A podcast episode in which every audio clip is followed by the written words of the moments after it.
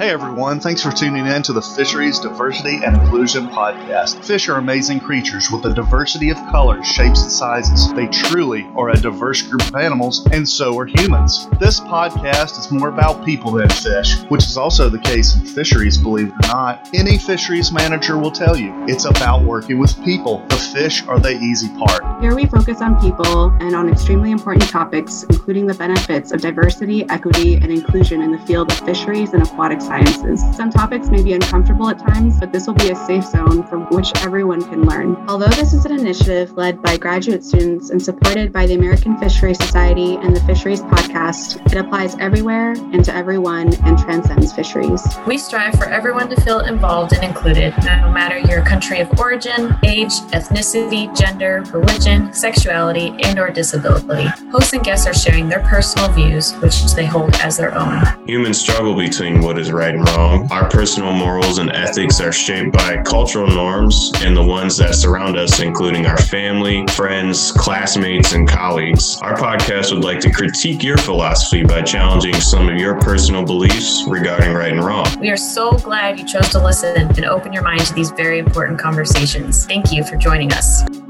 Hello and welcome everyone to the Fisheries Diversity and Inclusion Podcast. My name is Lian Guo, and I'm so excited to be joined here today by Dr. Ambrose Jearld Jr. He has been part of the American Fisheries Society for a very long time and has been engaged in an incredible career in marine and ocean sciences, as well as been the director of the Woods Hole Partnership Education Program, which has been a very successful program to bring college juniors and seniors from underrepresented groups in marine and ocean sciences, essentially to do some education and several weeks of coursework, and then doing actual research internship with scientific institutions around Woods Hole. So, the reason why I wanted to bring Ambrose here today is because I have been a part of a lot of conversations in regards to who is actually doing work in diversity, equity, inclusion, justice, and accessibility.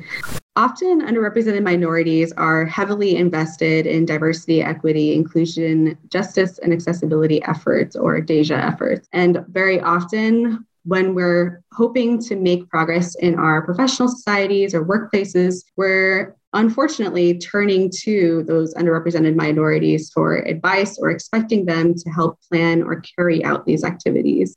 In some cases, people do feel like they have the bandwidth for investing in these efforts. And in other cases, those folks are just trying to get through their schooling or their jobs and we shouldn't be expecting necessarily that they are engaging in these efforts. At the same time, we are also trying to find ways to build cohorts and find mentors for the younger generation, for our students, to have mentors who have similar lived experiences as them. And so, again, it means that we're kind of caught in this dichotomy of how do we make sure that we're having enough representation for our young students, as well as providing space for our underrepresented minority colleagues to just make progress in their own careers and have space for their own personal lives and joy and so on. So Ambrose says that someone who's had a full career and has been engaged heavily with DAJA efforts throughout that career, and being a Black man in marine and ocean sciences, I really wanted to talk with you about these experiences that you've had as someone who's been carrying out this work. So I wanted to start by asking you what led you to become engaged in diversity, equity, and inclusion work? And at what point in your career were you? Well, yeah, that's a um, interesting question and a rather profound question from my perspective. Where I began, frankly, I would say probably started in high school. And I say that because and and maybe even junior high. So where does it start is really a question. I was involved for example in the boy scouts. And not just involved i was a member of the boy scouts. I love being a boy scout. And i was involved and engaged in my church my community. And so I was viewed, not knowing this then, but looking back and what various people would say or whatever, I was outgoing in many ways, as shy as I was in others. And so for example, and not to get bogged down into scouting and, and what have you, but I'll just use this example. As I advanced in scouting, I became the senior patrol leader. My last year of scouting while in high school, I'm a life scout. I'm one merit badge from Eagle. And that had a lot to do with not being able to, but not all to do with not being able to satisfy the swimming merit badge requirement. I grew up in Annapolis, Maryland, that period of my life, and and it was during segregation. While the U.S. Naval Academy was there, and I was a Navy in a Navy family. My father is retired Navy man, was in the Navy. My grandfather, etc. And there was one or two small pools here and there. There was no pool that I could go to. So, any rate, I'm a life scout, but I became a senior patrol leader. And being senior patrol leader came with getting to go to annual camp week outing, summer camp, a week ahead of my troop in order to go and plan all the logistics and, and what have you for the week's activities that we would be engaged in with all of the other troops that would be attending our week. And in doing that, I was the only black person there that week that I recall, adult or Boy Scout. And so it required me to, you know, engage with people across a spectrum of leadership and maturity. Adults, you know, my peer Boy Scouts, fellows who were there just like me to come and engage so that we could, you know, do all that was needed to do uh, to prepare for our eventual week of our troop coming there. And at that time, Boy Scouting was was segregated also, and so I was in a black troop. And so, any rate, during that experience, I did not let anything hold me back in terms of engaging in every aspect of what was expected of me and what was in the directions and guidelines and whatever else that we had to use to make sure that we were effective in doing what we were there to do. And when I look back on that and I look at something like the evening where we'd come together, the campfire would be there and we're out in this outdoor amphitheater like and, and what have you. And I was called on to say or present or do things, you know, and I did it. And I got the applause and I got whatever, like every other boy there, you see. In other words, I enmeshed myself into that week. And frankly, I didn't think of myself as being black or being whatever, Negro at that time or colored or whatever. I was a Boy Scout. And I just felt that week that I was treated as a Boy Scout like everybody else. So I want to say to you that when it comes to where did I start and get engaged in these efforts? Some of your engagement is by design, it's serendipity, it is just being somewhere at a given time and being who you are, making the most of it, engaging, and having an impact, whether you know it or not, you see. But I know now as an adult, and of course, sometime after that, or when my troop got up there and my scoutmaster and, and the assistants who came along, you know, to now inform them of what all the week was like, what our orders are, so to say. You know, I'd say that because when I was in the Army, we would have referred to those as orders. So, anyway, to me, Lian, it started at that period of my life. And then I was involved in other things in high school where we were everything from the choir. I was in the choir four years of high school. And and and then the ensemble and a little quartet and all this stuff. And we then were ambassadors in many ways because we were going to St. Mary's, so we were going to Annapolis High, we were going, these were the white schools, you see, but we were expected to go and engage, present, whatever, and be, of course be on our best behavior. And then I'm a military brat and we were one of the few in Annapolis who then went from living in segregated housing to integrated housing because for a couple of the years before my dad retired, we lived in the North Severn Village, which was for military personnel. there I developed friendships and relationships with non blacks. And then I spent a good portion of a year at Fort Meade assisting with my aunt, my mother's next youngest sister, who was had recently married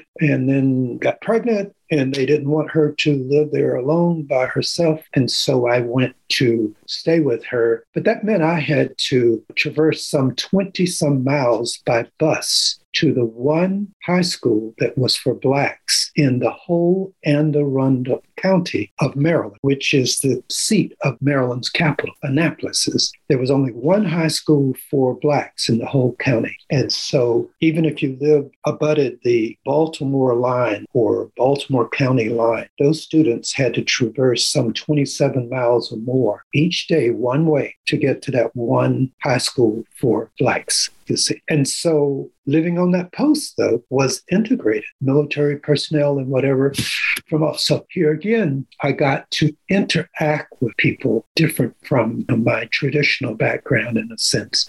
And I'm only saying is that we as minorities or we as people from underrepresented populations in these areas where we are still locked out in many ways, we come to this space already prepared in many ways to engage with white people many white people have never had anything to do with anyone other than white people, you see. And so that's why I say it's kind of hard to answer that question because this is a part of who I am. And that's where I realize, as unfair as it is in many ways, where we do not get recognized for our work in uh, diversity, equity, and inclusion and welcoming and equal opportunity. In many ways, we know we should, and the system knows we should, and it should not be asking anyone to do work that they're not compensated for, recognized for, and appreciated for. But we do it because it's part of who we are. It's in our DNA. It's, I'm Black every day I get up, you see, and that's not going to go away. And that's not going to change how I'm viewed, treated, or, or the expectations often by others that I have no control over. And so I also, at an early age, whether I would have known to use the term or not, I've always viewed this as my moral responsibility. It's both a personal and then it became a professional uh, responsibility that I took on. I would be doing this, I would have my eyes, ears open and observing the environment I'm working in or the climate I'm in or the, that I'm studying in. When I see images, when I see photos, pictures, graphics, and I see all white people, my mind is saying, whoa, right away. You know, geez, that could be a government sponsored uh, activity that we all pay taxes for. Well, I'm only seeing white people in this. And, and so it is who we are, I think. Now, should we not operationalize it, put some structure to it, put some ownership to it from an organization or institution or job point of view, yes, people should be compensated. And it should be viewed as valuable work that is helping these entities do what they say they're they want to do or they're doing and go beyond just saying to actually actualizing, practicing diversity, equity, inclusion, and, and welcoming. Yes, Ambrose, I really appreciate your answer to that question, actually, because that's honestly not what I was expecting you to say at all. And I think what I have talked to people about, but I didn't process in my asking that question, is just this sense that you're saying by literally existing in a space, a predominantly white space, and engaging with the people there, you are essentially already performing labor because you are having to learn the culture, learn the language, learn the visuals, be able to speak the same language. And that is a lot of labor in itself. You have to be able to survive. You have to survive. And, and it does mean understanding the environment, the culture you're in. Every creature uh, must understand or be aware of its environment uh, in order to survive. And, and then you start, we as humans, then what does that all mean, surviving and what have you? And what are the Are there levels of survival? Are there qualities uh, that we can associate with levels of survival? What quality of life do you want? Uh, you have to learn the game and you have to know where you come into it. And I think that requires us to be comfortable with ourselves, who we are, and not be defined by others or what others think is important for us or what we should want or not. And I also, it's another subject that we could go in and itself. Success. What is success and who gets to define success, you see? I, as one coming out of segregation and uh, having to study, to pay attention, to work hard, to be reliable, dependable, and you name it. So, what is success for somebody like me coming out of an environment where it was legal to segregate against me? It was legal for me not to be able to go to the library and read a book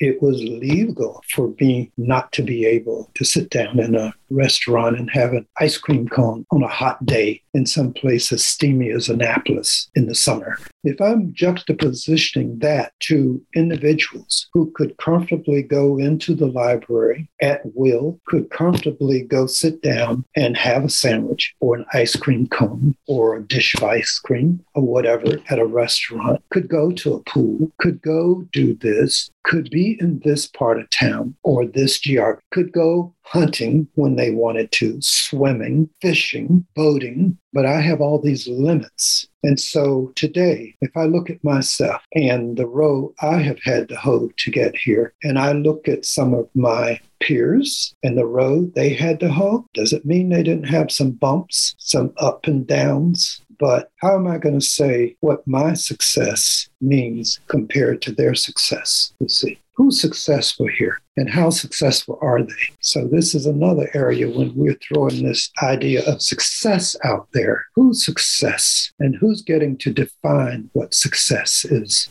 Yeah, this is a really challenging topic. And I was recently part of a workshop where this idea came up of the meritocracy, especially in academia and research institutions, where there's very certain things which are considered to be indicators of su- success and help you get promoted and become a successful scientist or researcher or professional. And one person just brought up this really good point of why are we trying to bring marginalized or underrepresented people and force them into this model of success and this model of meritocracy? Why are we not considering how we can redefine what is success and how that can be a more inclusive picture, right? So they're kind of suggesting how do we blow up the system essentially? Well, is a- it is because what you're asking people to do is you're asking them to come into a predominantly white space or white space. And it's not just a predominantly white space. It's a space when we look at power that is controlled by white people. And that is either through omission or commission. It is either through direct or indirect means. You have white people in these spaces that perhaps they just think, well, I'm just here. I'm just, you know, I'm here and I'm not thinking about any of these things. And so I'm not the one in control. I don't have the power here to say someone different can come into or cannot come into this space. But they do have power, you see. They have the power of their privilege to be there to enable, engage, and sustain that space by just being themselves and they may choose or may not choose to be engaged or to become informed or to ask questions. You know, what's right or what's wrong or what doesn't feel good about this being an all white space in a pluralistic society or a society that has the demographics that we are experiencing now. I mean, how long can people go on being okay? The only ones around the table making decisions about this good earth, making decisions, you know, about what we will or won't do that's supported by government funding, for example, and we all pay taxes. So when we're talking about success, uh, meritocracy, or what have you, I did not have the privilege, even when I got to graduate school, of woe me, woe colored Negro, black me. No, uh-uh.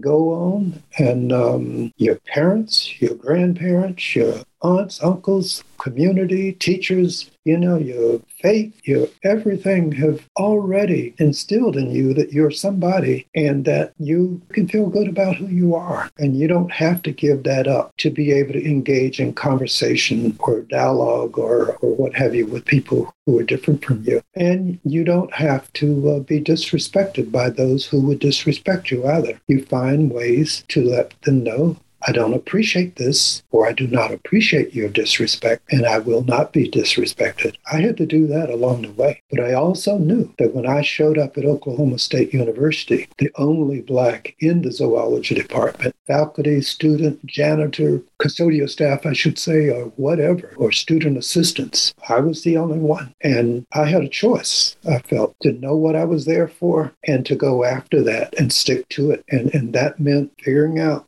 how to build relationships and not be turned off by negative people who mean you no good. We often, as I say, go into these spaces already having a tremendous amount of experience working with and engaging with white people. But more often than not, whether they're your teacher, department leader, dean, president, they've had no experience or little of any working with or just even socializing. Yes, indeed, socializing. That is where we are woefully in the dumps is um, still a monumental barrier there you know, getting through authentic socialization or, or socializing between cultures or people from different backgrounds. And that's part of the problem also. Ambrose, I've heard you say so many times today and in previous times that you were in many situations where you were the only Black person in the room. And so, in trying to make progress in your career in your early career or even you know mid career and then having to have that burden not only of being the only person of you know your lived experience in those predominantly white spaces as well as trying to then actively do some of these diversity equity inclusion efforts later on. What was that like for you personally? I'm sure that it was challenging but do you do you go through periods of, of frustration and burnout there periods of joy? Is it uh, you said it feels like it's a moral obligation that you have. So do you just always have a persistent feeling of i can make it through this? I'm just curious how you personally i guess have grappled with this throughout your career you know, when I think back on it, part of that being comfortable in my own skin also comes from the first 11 years of my life. I grew up on my father's family farm, which we still own in North Carolina. And there was a saying there the sun didn't rise on anybody's behind but ours. And, uh, and so we were out there at sunrise and sunset making that farm go to make sure we could get those cash crops on time to the market so you could compete and earn your keep, you know. So that's part of my DNA too, or my training of being comfortable with who I am. And so when I was at North Severn, living in now an integrated community, or when I was at Fort Meade, or when I was in college at or high school and went off to camp and I'm now the only black guy in all these hundreds of boys and, and leaders and stuff. Or when, you know, I was in college and engaged in various outreach things out into the community, you know, around our engagement or, or, my fraternity or whatever. And then I worked in Philadelphia as a chemist, my first job out of uh, undergraduate school. And here again, I'm the only black guy in this lab, in this setting, you know. And um, so you had to make friends. You had to find, all right, who supports you and who doesn't, and stay the hell out of the way of those who don't support you, you see, and not worry about them. And those who support you then help you through the engagement and with others and what has to get done. And that's the way it was. And that when I got to grad school, right away, I mean, I was, when I got to grad school in 1967, what was it? Uh, we had uh, grad students, one in particular, I think it was two, might have been from Mississippi, and they were from different parts of the South. They weren't all from Oklahoma, like me. I was known as an East Coaster, you know, one of them foreigners from back east. And so, any rate, the N word was used. The N word was used by a couple of faculty members. One faculty member made it clear that he wanted to know people of color and black folks when he used people of color then in his class. But I knew the person who brought me there, recruited me, was in my corner, was supportive. I found out right away which of those faculty members were supportive, and I found out which of those graduate students were supportive. And those are the people that I, you know, would gravitate or we would gravitate to each other.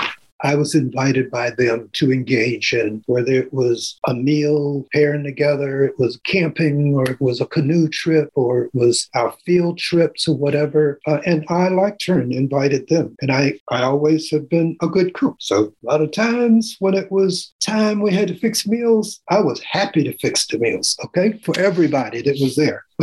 so, what I'm saying is how I got through those and my job here at Woods Hole, my job teaching at Lincoln University, or historically black college, at Howard University, a historically black college. No matter what environment you're in, you've got to rely on your values, who you are, and try to associate with black people, no matter what color they are, what how much money they got, or what their backgrounds are, or how educated educated they are. And that is part of it, you see, because if we think everybody is going to be a good person or is going to be someone that we resonate with or relate to, that's false reality. I mean, I had to tell my own children that just because someone is black does not mean that that's someone you should be associated or affiliated. You have to be sagacious and choose carefully your associates and what have you. And that does not mean that we are talking about practicing discrimination of any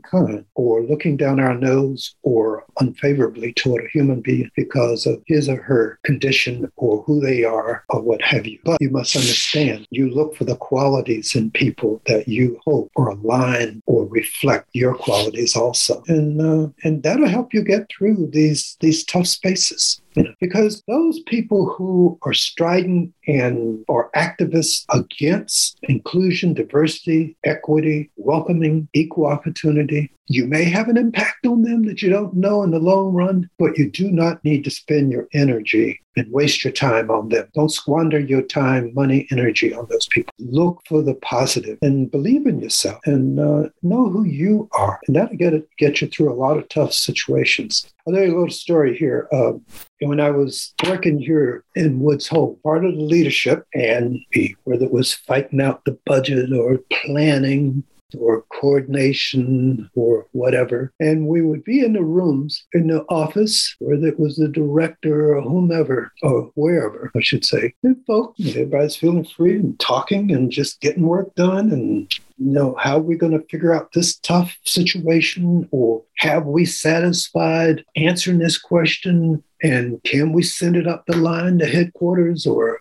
out there to the region or whatever and what's it going to do to our image you know who's going to come back at us you know. And folks would use the term if you got to a point where okay here are the rules regulations statutes that you're supposed to abide by and practice. However can we pass the red face test? And i said the red face test? And i heard this more than once and i figured it out and then I was in a particular situation where my views were not settling too well with the leadership. And this term came up. Well, whatever, I could do this until I'm red in the face. Now, it's used a little differently here. When I'm red in the face, then what can you pass the red face test? And I said, well, if you are waiting to see when my blankety blank blank is red, I'll be passed out on the floor. Okay.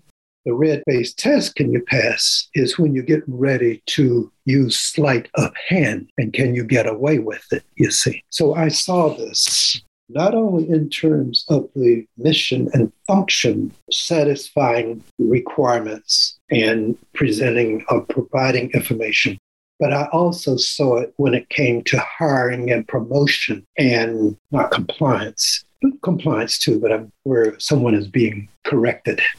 There's a lot you learn by listening, not reacting to, And even when someone uses derogatory or uses racist language or sexist language or homophobic language or whatever, not at all times do you respond immediately. And you just have to know, you know, not to be trite, but sometimes you have to know when to hold and when to fold and realize that there's this element that is will be contrary to the idealism, contrary to the statutes, contrary to morals, contrary to what is right, just, and but have your eyes open and your ears and your mind open to recognize those individuals or those groups and work with the ones that you can and be supportive and keep continuing to influence as best you can uh, the system to change because a lot of these what we are really indirectly addressing is systemic issues structural issues that have to be removed. But more importantly we just cannot give up you see. We cannot. Tomorrow i'm still be black when i get up. I'm going to still let my age when I go out there and drive that car, I'm still in the back of my mind, am I going to be confronted today? Not because I've done something wrong or an infraction, but somebody might be having a bad day and see this black man driving this car. Or if I, you know, my wife and I were to go to a social, you might want to take that extra beer or wine or whatever or cocktail, but you got to drive home. In this country, driving home for some is not as safe as it is for others. Yeah, I feel like you covered a lot in that last answer. I hope there's something you can use. if not, we'll have to do it again. of course, you're. I don't know if I've answered any of the questions. You have. You have. yeah. Uh, no, it's very it's very interesting to hear about your experiences, and I mean, I just can't imagine the challenge that it must have been to be trying to make progress in your career and trying to decide when to speak up about something versus when to you said, I think you were saying like, you know, be trite and listen, kind of observe what's going on. And I'm, I'm sure that there's a real art to that and that it's a, it's a big challenge to figure out which side to fall on um, in each of these situations. And I didn't say it, but mainly it's standing up for your principles, sticking to your principles. And I think when you do that, all these things, whether you whether you knowingly, as if you are there's a plan or I get up today and this is how I'm going to engage with people, or if this happens or that. No, it doesn't happen that way. We know that. But it's again, a lot of it is being comfortable in your own skin and not being threatened by someone else's inadequacy or their negativity, you know. And I just used to tell my son when he was on that hockey uh, rink, do not be thrown off by the N word. That's what your opponents are going to do to try to throw you off because they want to win this game. No, you just keep going and you know that's just another word that somebody probably ignorant is uttering. And so that, that should not concern you at all at this time. Your goal is to help your team win that game. Okay. Ambrose, from what I hear, it sounds like you had a lot of strength. And as you said, you've been comfortable in your own skin. You've been able to stick to your principles throughout your career. And sometimes I, I worry about academia being kind of a survival of the fittest, where it's the people who who are able to have your ability to push through and make it through that. And I, it makes me wonder about those folks who don't necessarily have maybe that tough of consternation is not the right word. Think of the word right in this moment.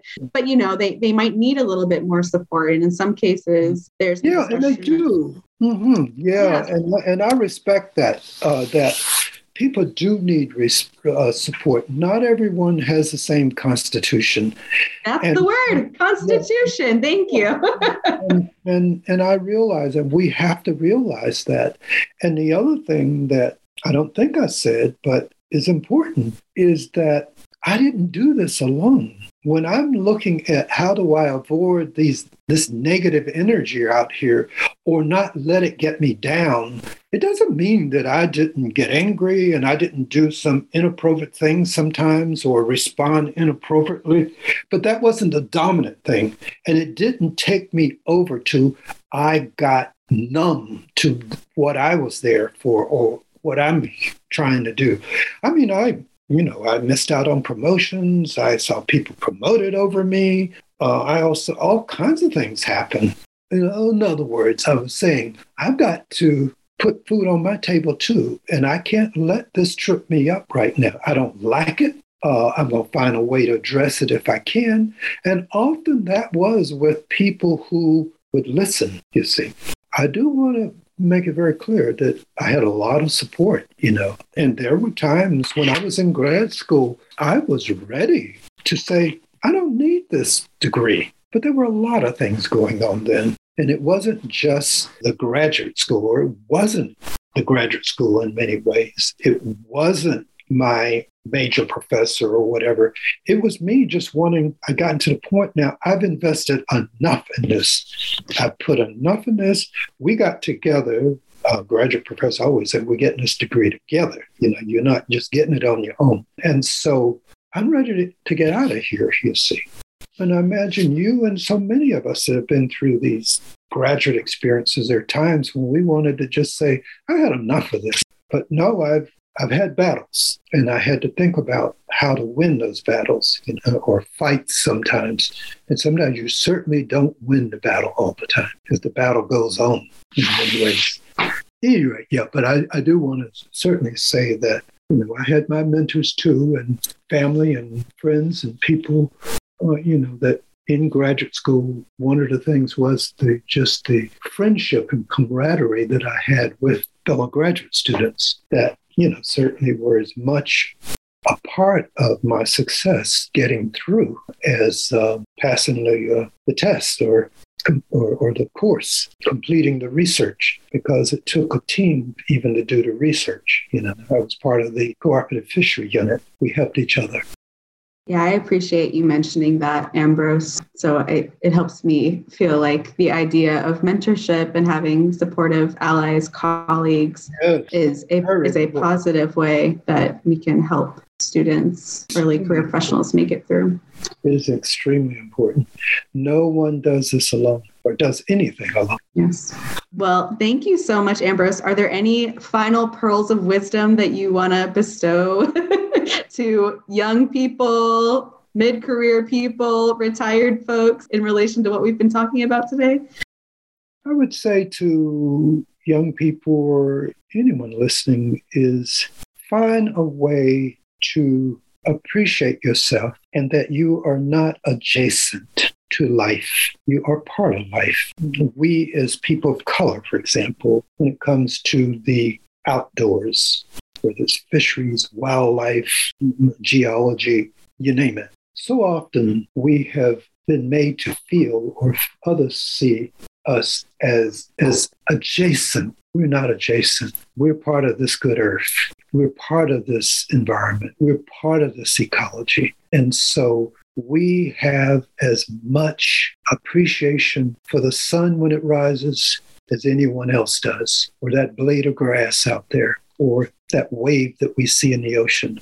So just embrace yourselves, try to listen to your inner self and what your hopes, dreams, and aspirations are, and stick with that because there's a lot of noise around. And as much as you can, try to thwart being externally controlled by your peers, your friends, neighbors, your whatever situation you are in.